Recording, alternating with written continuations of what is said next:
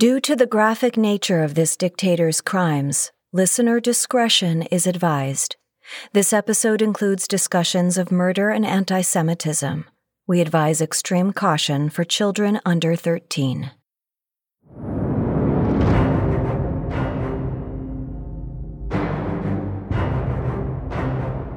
On March 11, 1938, Vienna, Austria was a powder keg. That evening, Austrian Nazis, supported by German troops on the border, succeeded in installing Hitler's puppet as chancellor. As a result, Austria was officially annexed into Germany. However, by the time victory was secured, the Nazi uprising had spiraled out of control the Schutzstaffel, or SS, learned that a group of rogue SA men planned to seize the presidential palace and possibly kill President Wilhelm Miklas. The Nazis didn't want to spark an international incident. The death of Miklas could easily ruin Hitler's annexation of Austria. They needed someone to restrain the SA. They chose 29 year old Otto Skorzeny, a member of the Austrian SS. He was tall, strong, and unflappable, the perfect man to prevent bloodshed. Eager to prove himself, Skorzeny sprung into action. He and a dozen men packed into a few cars and rushed to the presidential palace. After they arrived, the SA and the Presidential Guard quickly entered a standoff. One wrong move, and the palace could turn into a bloodbath. The fate of the Anschluss was in Otto Skorzeny's hands. At least, that's how he described it.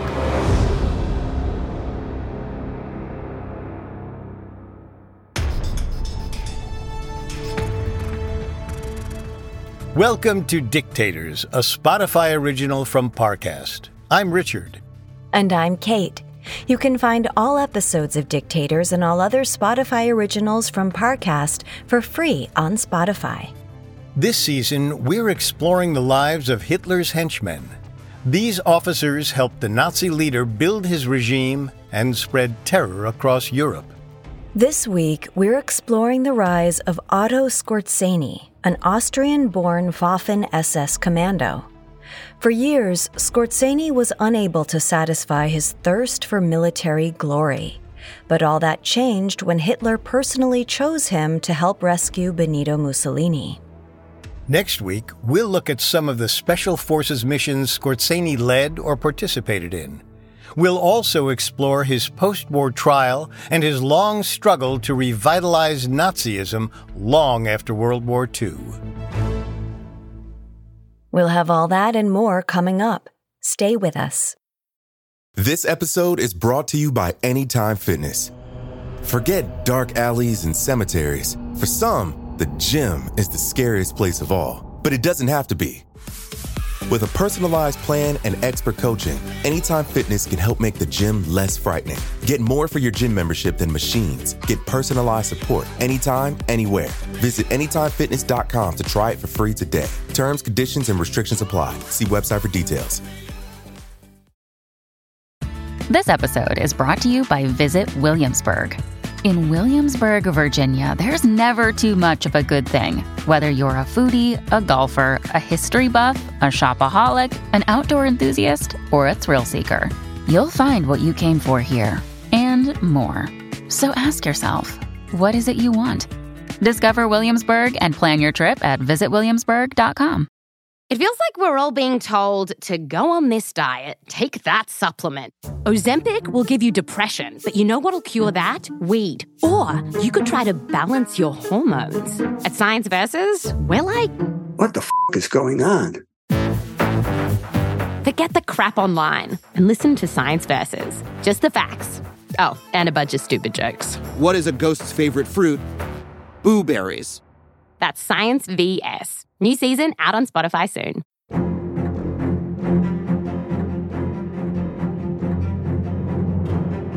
Of the henchmen covered this season, Otto Skorzeny had the least amount of power in the Third Reich.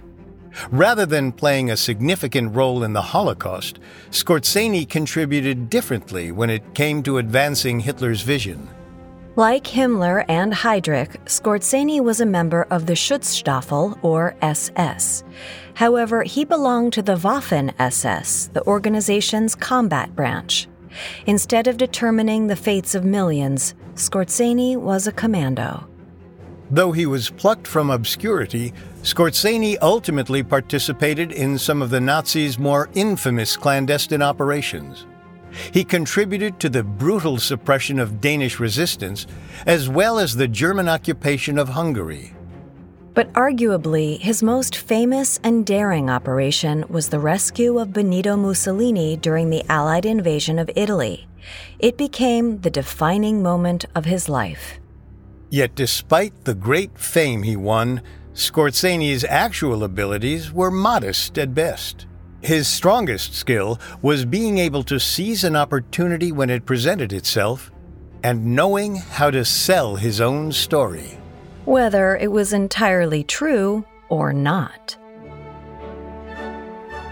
As with Himmler and Heydrich, Otto Skorzeny hailed from a modestly well off bourgeois family. Born and raised in Vienna in 1908, Skorzeny was surrounded by mathematics and science. His father was an engineer who owned a construction company. Young Otto inherited his father's aptitude for the mechanical in 1926, he began studying engineering at Vienna's Technical University. As was so often the case, it seemed as if the son was destined to follow in the father's footsteps. However, during his second year at school, Skorzeny discovered a passion that would ultimately lead him down a completely different path sword fighting. Skorzeny came from a long line of military men, and that need for glory through combat coursed through his veins.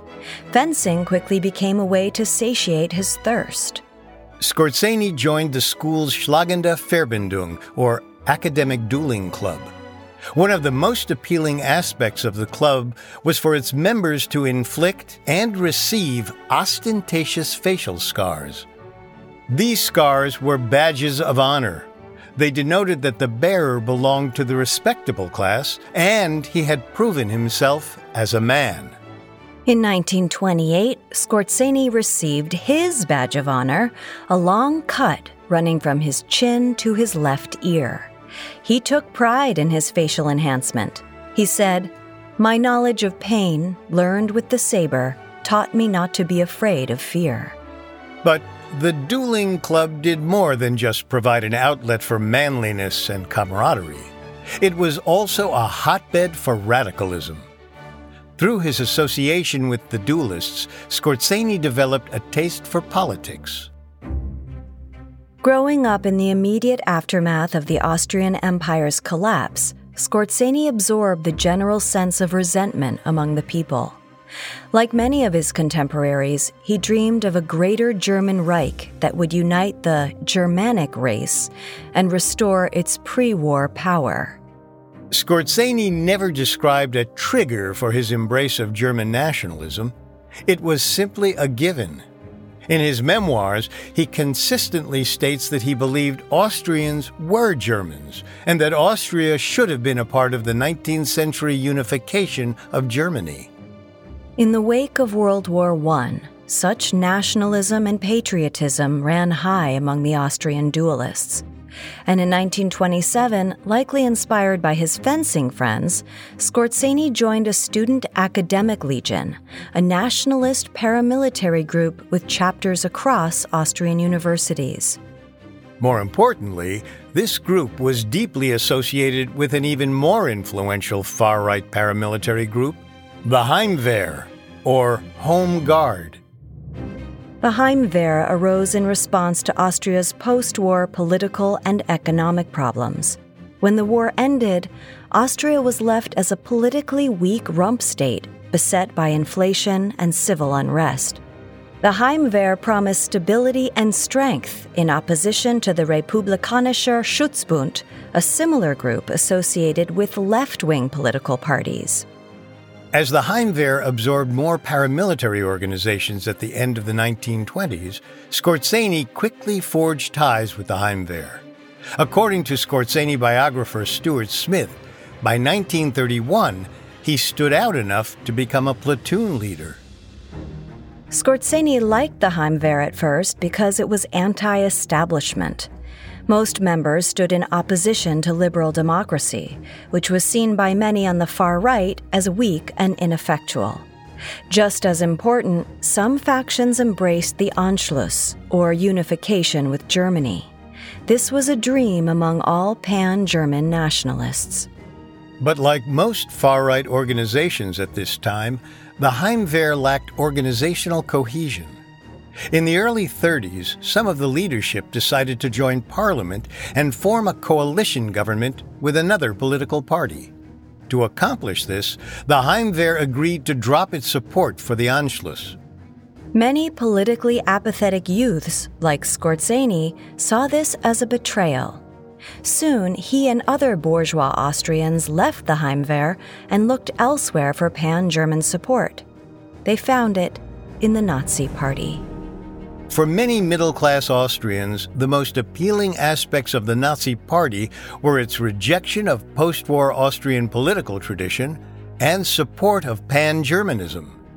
Austria suffered the effects of the Great Depression, and as many blamed this on the post war government, the cure seemed to be unification. Perhaps that could turn the economy around. Unfortunately, many Austrians also supported the party's blatant anti Semitism. Though a minority, Vienna's Jews were, broadly speaking, economically successful. As a result, struggling Christian Austrians grew increasingly resentful. Otto Skorzeny's anti Semitism likely was formed at his first introduction to the Nazi Party. In 1932, he saw Joseph Goebbels give a speech in Vienna where he claimed he found Goebbels' ideals decisive to the formation of his beliefs. Skorzeny quickly embraced the Nazi Party's anti Semitic and racist ideology. And just after witnessing Goebbels in Vienna in May 1932, he officially joined the Austrian branch. A year later, the Nazi Party was banned by Chancellor Engelbert Dollfuss. Dollfuss wasn't against fascism, rather, he wanted to create his own fascist party. As a result, the Austrian Nazis went underground. This didn't deter Skorzeny, and in short time he became even more committed to the Nazi cause. In February 1934, he joined the party's elite paramilitary wing, the Schutzstaffel, or SS. Joining the SS was everything Skorzeny could have asked for. Its uniforms and structure brought with it a sense of prestige and honor that Skorzeny loved. And as an elite paramilitary organization, perhaps there was a chance at glory in combat. Such glory and prestige was closer than Skorzeny realized. Throughout the 1930s, Austria's fascist chancellors promised to keep Austria independent. While there was a growing demand from the far right, as well as pressure from Hitler, the government refused to join with Germany. However, that changed throughout 1937. Hitler and Italian dictator Benito Mussolini grew closer as allies, and as a result, Austria became isolated. A two front invasion seemed like a real possibility. Still, Chancellor Kurt von Schuschnigg didn't want to completely cave to Hitler's unification demands. Instead, he left the issue of the Anschluss to the people. On March 9, 1938, he called a plebiscite on unification. Hitler was outraged. In response, he amassed German troops on the border and demanded that Schuschnigg call off the vote. Meanwhile, Austrian Nazis took to the streets and threatened to seize government buildings. An uprising was suddenly in full effect. The chaos came to a head on the evening of March 11, 1938. Around 40 SS members forced their way into the Chancellery and demanded Schuschnigg's resignation. With no other option, he acquiesced. He was promptly replaced with Hitler's puppet, Arthur Seyss-Inquart. Two days later, German forces rolled into Austria, completing the Anschluss. Otto Skorzeny claimed to have been shocked to learn about the uprisings.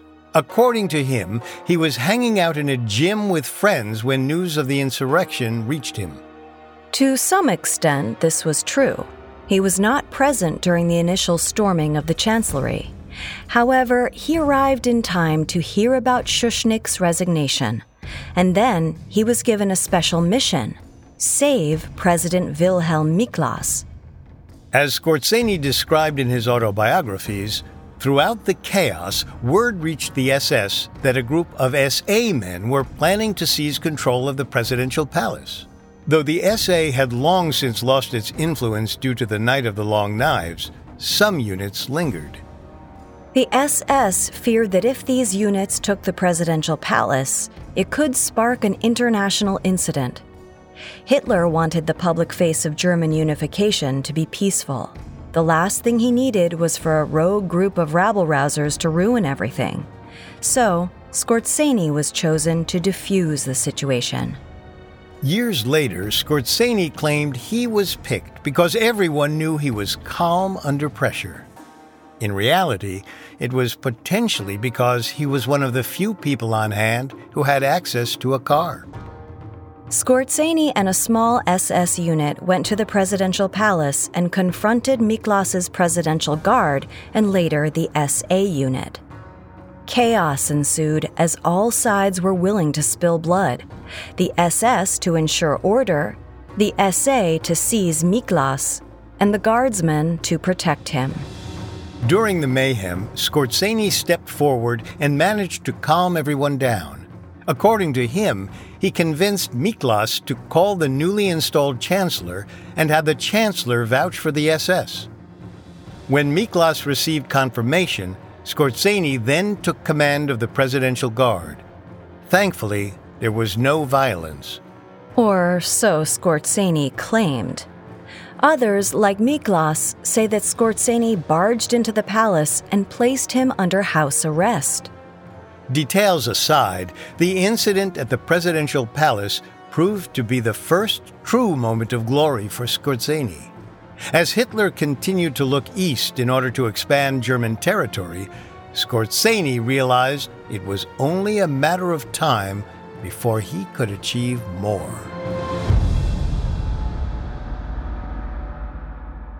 Coming up, Skorzeny desperately searches for his combat glory.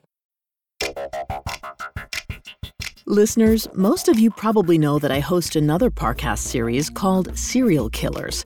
What you may be surprised to learn is that we've been working on that podcast for five years now. So, as a special treat for the fans, we've prepared an anniversary series examining the mythology surrounding four of the most feared killers who ever lived. Kemper, Gacy, Bundy, Dahmer. This four part series uncovers the men behind the mayhem, analyzing what turned them into killers and how their lethal behavior made them renowned for all the wrong reasons. Serial Killers is the perfect podcast for any true crime or storytelling fan, and this fifth anniversary special is not one to miss. Check it out today by following Serial Killers, free and only on Spotify. This episode is brought to you by Anytime Fitness. Forget dark alleys and cemeteries. For some, the gym is the scariest place of all, but it doesn't have to be. With a personalized plan and expert coaching, Anytime Fitness can help make the gym less frightening. Get more for your gym membership than machines. Get personalized support anytime, anywhere. Visit AnytimeFitness.com to try it for free today. Terms, conditions, and restrictions apply. See website for details. Now back to the story.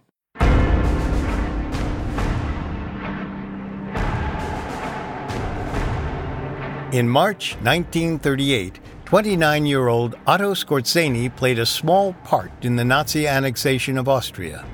As a member of the SS, he proved his worth to his Nazi superiors by preventing a shootout at the Austrian presidential palace. Though Skorzeny likely embellished some of the details, that didn't negate the fact that he finally tasted glory. He knew that it was only a matter of time before he could increase his fame and prestige. Ultimately, Skorzeny had to wait over a year for that opportunity to arise. On September 1, 1939, Germany launched its invasion of Poland, sparking World War II in Europe. Answering the call to arms, Skorzeny volunteered for the Luftwaffe, or German Air Force. The Luftwaffe appealed to Skorzeny's sense of sport and adventure. With its dashing pilots, they had a certain image of chivalry. But at six foot four, Skorzeny was too big to fit in a fighter plane. And at 31, he was considered too old for training. Instead, he was dumped in a communications depot. Not content to be a desk jockey during a war, Skorzeny searched for a way to join the fight. In 1940, he learned that the Waffen SS, the combat branch of the SS, was on the lookout for officers with technical proficiency. Skorzeny, with his engineering background, saw it as a natural fit. In April 1941, Skorzeny received his first combat command, participating in the Nazi invasion of Yugoslavia. But that wasn't enough for Skorzeny. Most of the fights he saw were modest skirmishes. He left each battle wanting more. As luck should have it, Hitler was about to give Skorzeny another opportunity at glory. On June 22, 1941, the Nazis launched Operation Barbarossa, the invasion of the Soviet Union.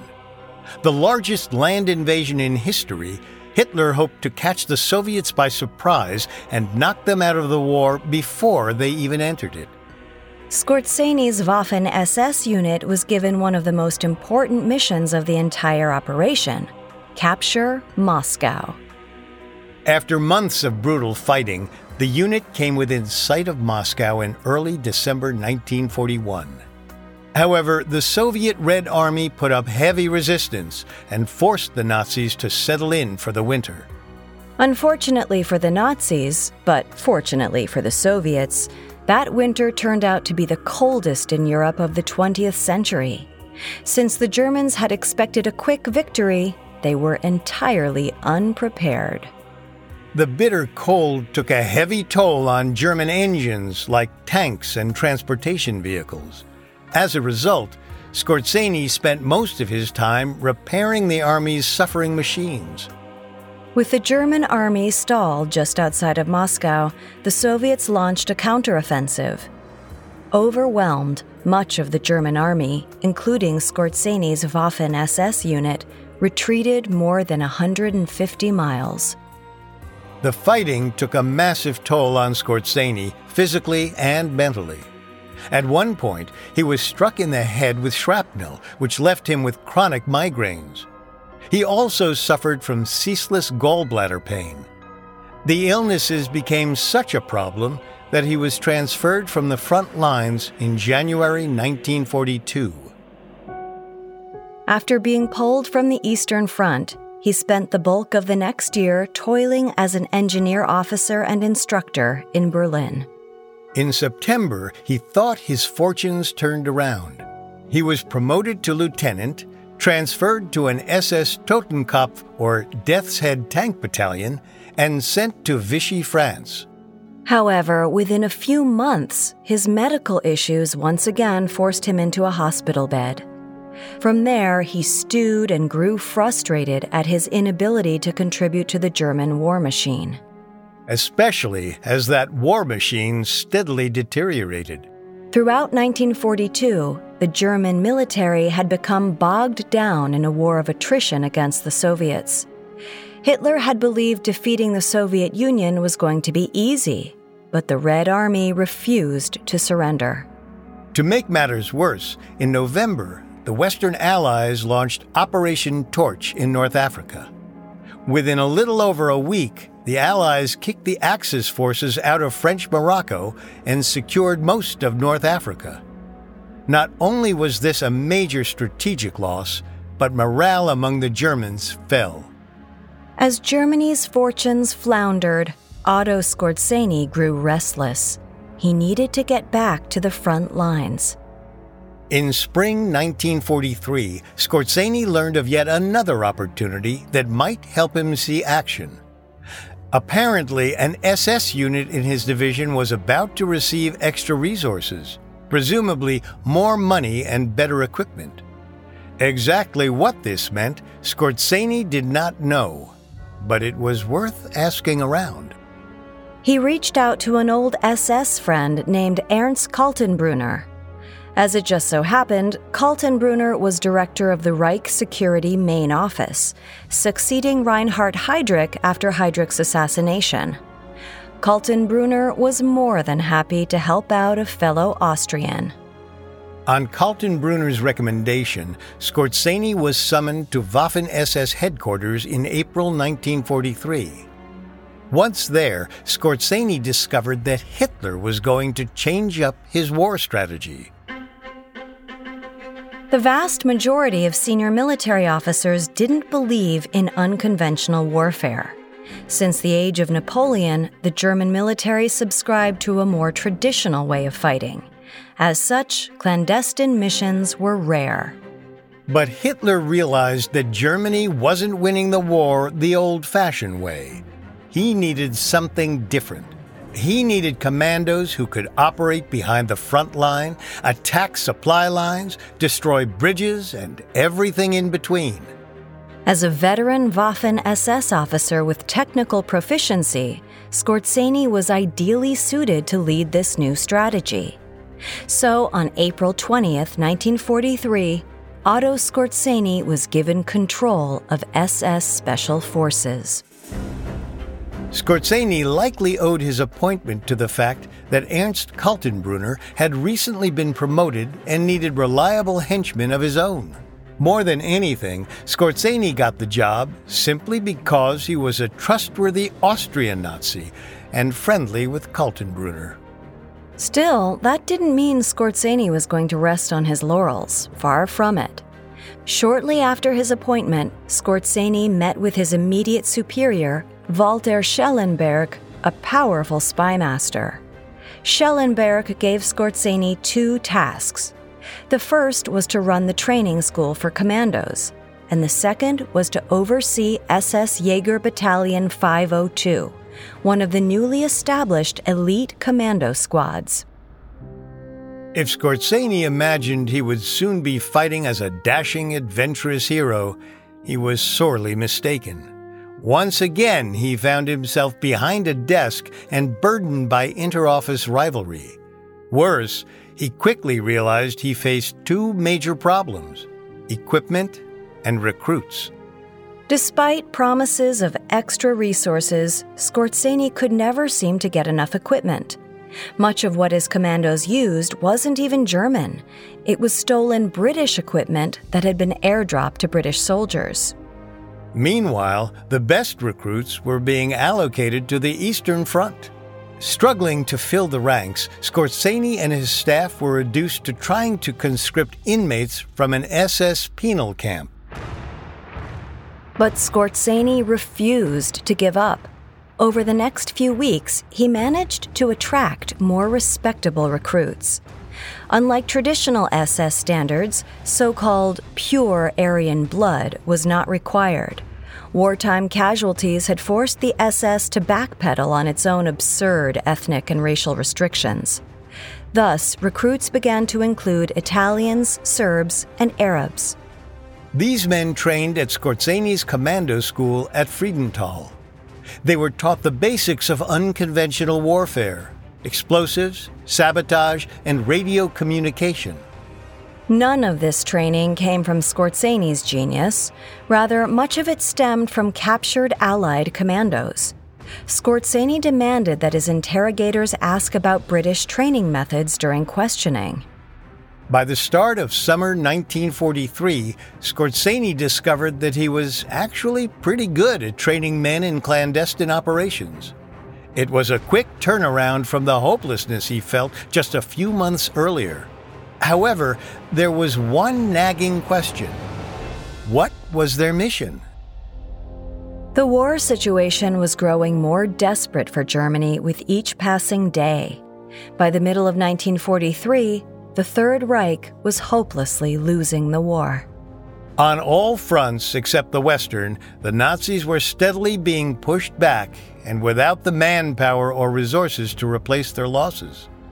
Meanwhile, Allied planes had started bombing German cities, which suddenly brought the war home. But the biggest crisis to threaten Germany's success came from its ally, Italy. In July, Allied forces landed in Sicily. Unquestionably, the island would be a springboard for a full scale invasion of Italy. And if Italy fell, Germany's entire southern front would be vulnerable. Rather than sacrifice themselves on the altar of fascist ambition, Italy's power brokers decided it was time to get out of the war. Perhaps if they switched sides, the country could avoid an orgy of bloodshed on its soil. Or even better, mitigate post war punishment. So, on July 25, 1943, King Victor Emmanuel III and Marshal Pietro Badoglio managed to remove Mussolini from power and place him under arrest this was a prerequisite for negotiations with the Allies. Mussolini didn't put up a fight. The Italian war effort had been a disaster. According to historian Max Hastings, Mussolini's spirit was broken. He was resigned to defeat and seemed chiefly concerned to save his own skin. With Mussolini removed from power, an Italian surrender seemed inevitable.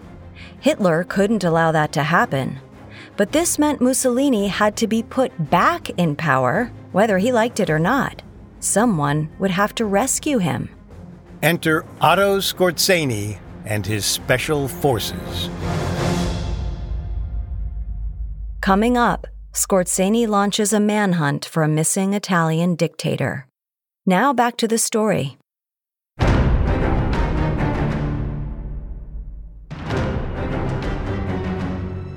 In spring 1943, 35 year old Otto Skorzeny was given a prominent role in the Nazis' nascent special forces.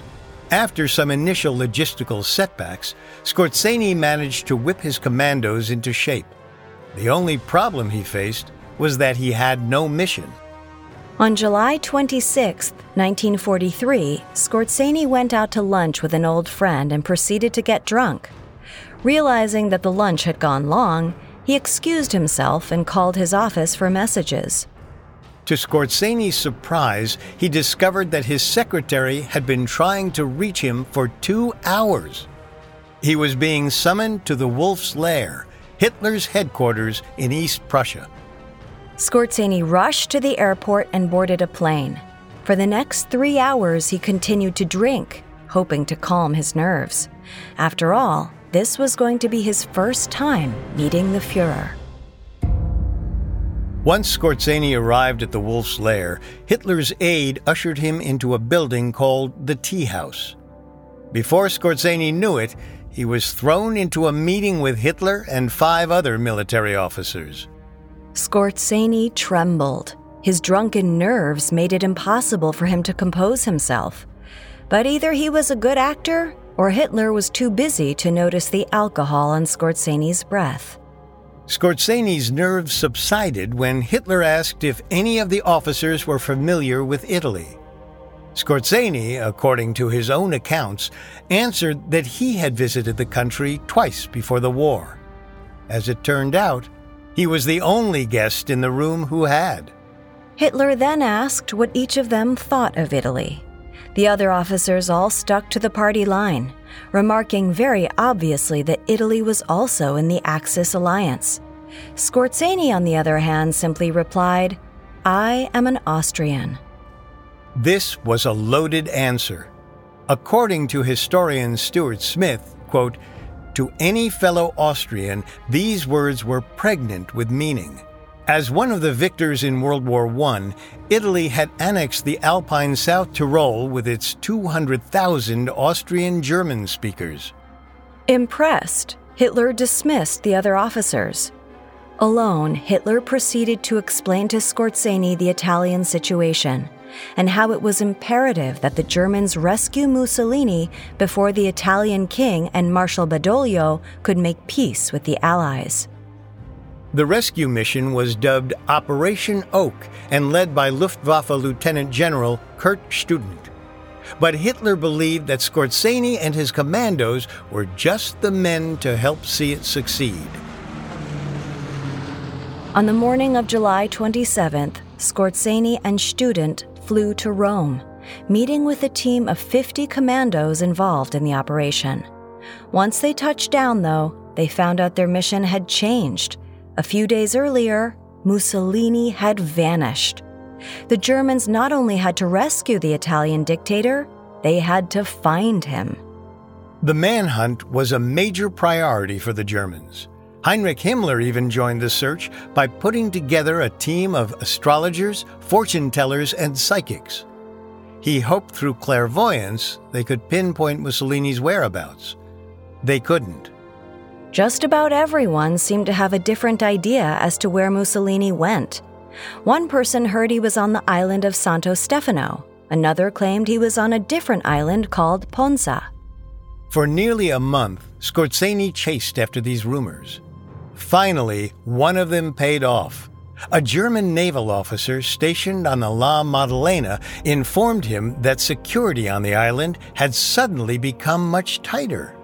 Skorzeny sent one of his commandos to the island posing as an interpreter to investigate the lead. At the same time, he personally flew a reconnaissance plane over La Maddalena with the hopes of capturing aerial proof. But the biggest breakthrough came from, of all places, a fruit seller.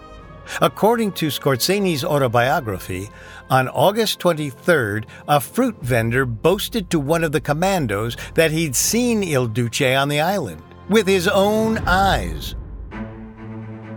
After relaying the lead to his superiors, Skorzeny was brought into a conference at the Wolf's Lair.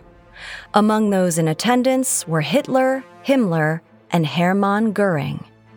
According to his own account, Skorzeny convinced Hitler that Mussolini was indeed on La Maddalena. He advocated for a flotilla of speedboats, minesweepers, and transports to descend on the island and nab the fallen Italian leader. Without objection, Hitler gave the operation a green light. Though Skorzeny may have made the presentation to Hitler, the actual rescue plan was not his own idea, as he later claimed. In fact, the whole thing had been put together by Kurt Student and a group of naval officers. And in the end, it wasn't a plan worth stealing credit for. When Skorzeny traveled to La Maddalena, they discovered the island hideout deserted. Il Duce was gone. Luck, though, was on Skorzeny's side. On September 5th, a German agent intercepted a message to the Italian Ministry of the Interior. It simply stated, Security precautions around the Gran Sasso complete. Located in central Italy, the Gran Sasso is a massif in the Apennine Mountains. On the massif was, and still is, a ski resort called the Hotel Campo Imperatore. Not long after this message, the Germans learned that the hotel's staff had all been recently dismissed. To them, this hinted at the possibility that Mussolini was hiding there. On September 8th, Skorzeny and two other agents flew a reconnaissance plane over the hotel, hoping to confirm the intel. However, the images yielded nothing concrete. A few blurry photos of the hotel and its grounds but no sign of Mussolini. But despite the lack of concrete evidence, Hitler couldn't wait. On the same day as the lackluster recon mission, the armistice of Cassibile became public. Signed five days earlier, the armistice effectively saw Italy switch sides and join the Allies. The Germans responded by launching an invasion of Italy the Italian peninsula descended into chaos. The Western Allies attacked Italy from the south, while the Germans invaded from the north, and the need to rescue Mussolini became even more urgent. With the northern half of Italy now under German occupation, there was no reason for Marshal Badoglio to hold on to Il Duce as a bargaining chip. So, he ordered Mussolini's execution. Skorzeny and his team were running out of time.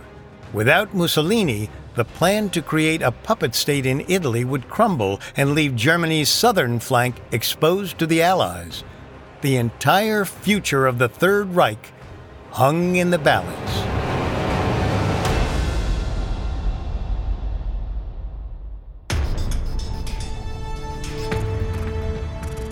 Thanks for listening to Dictators.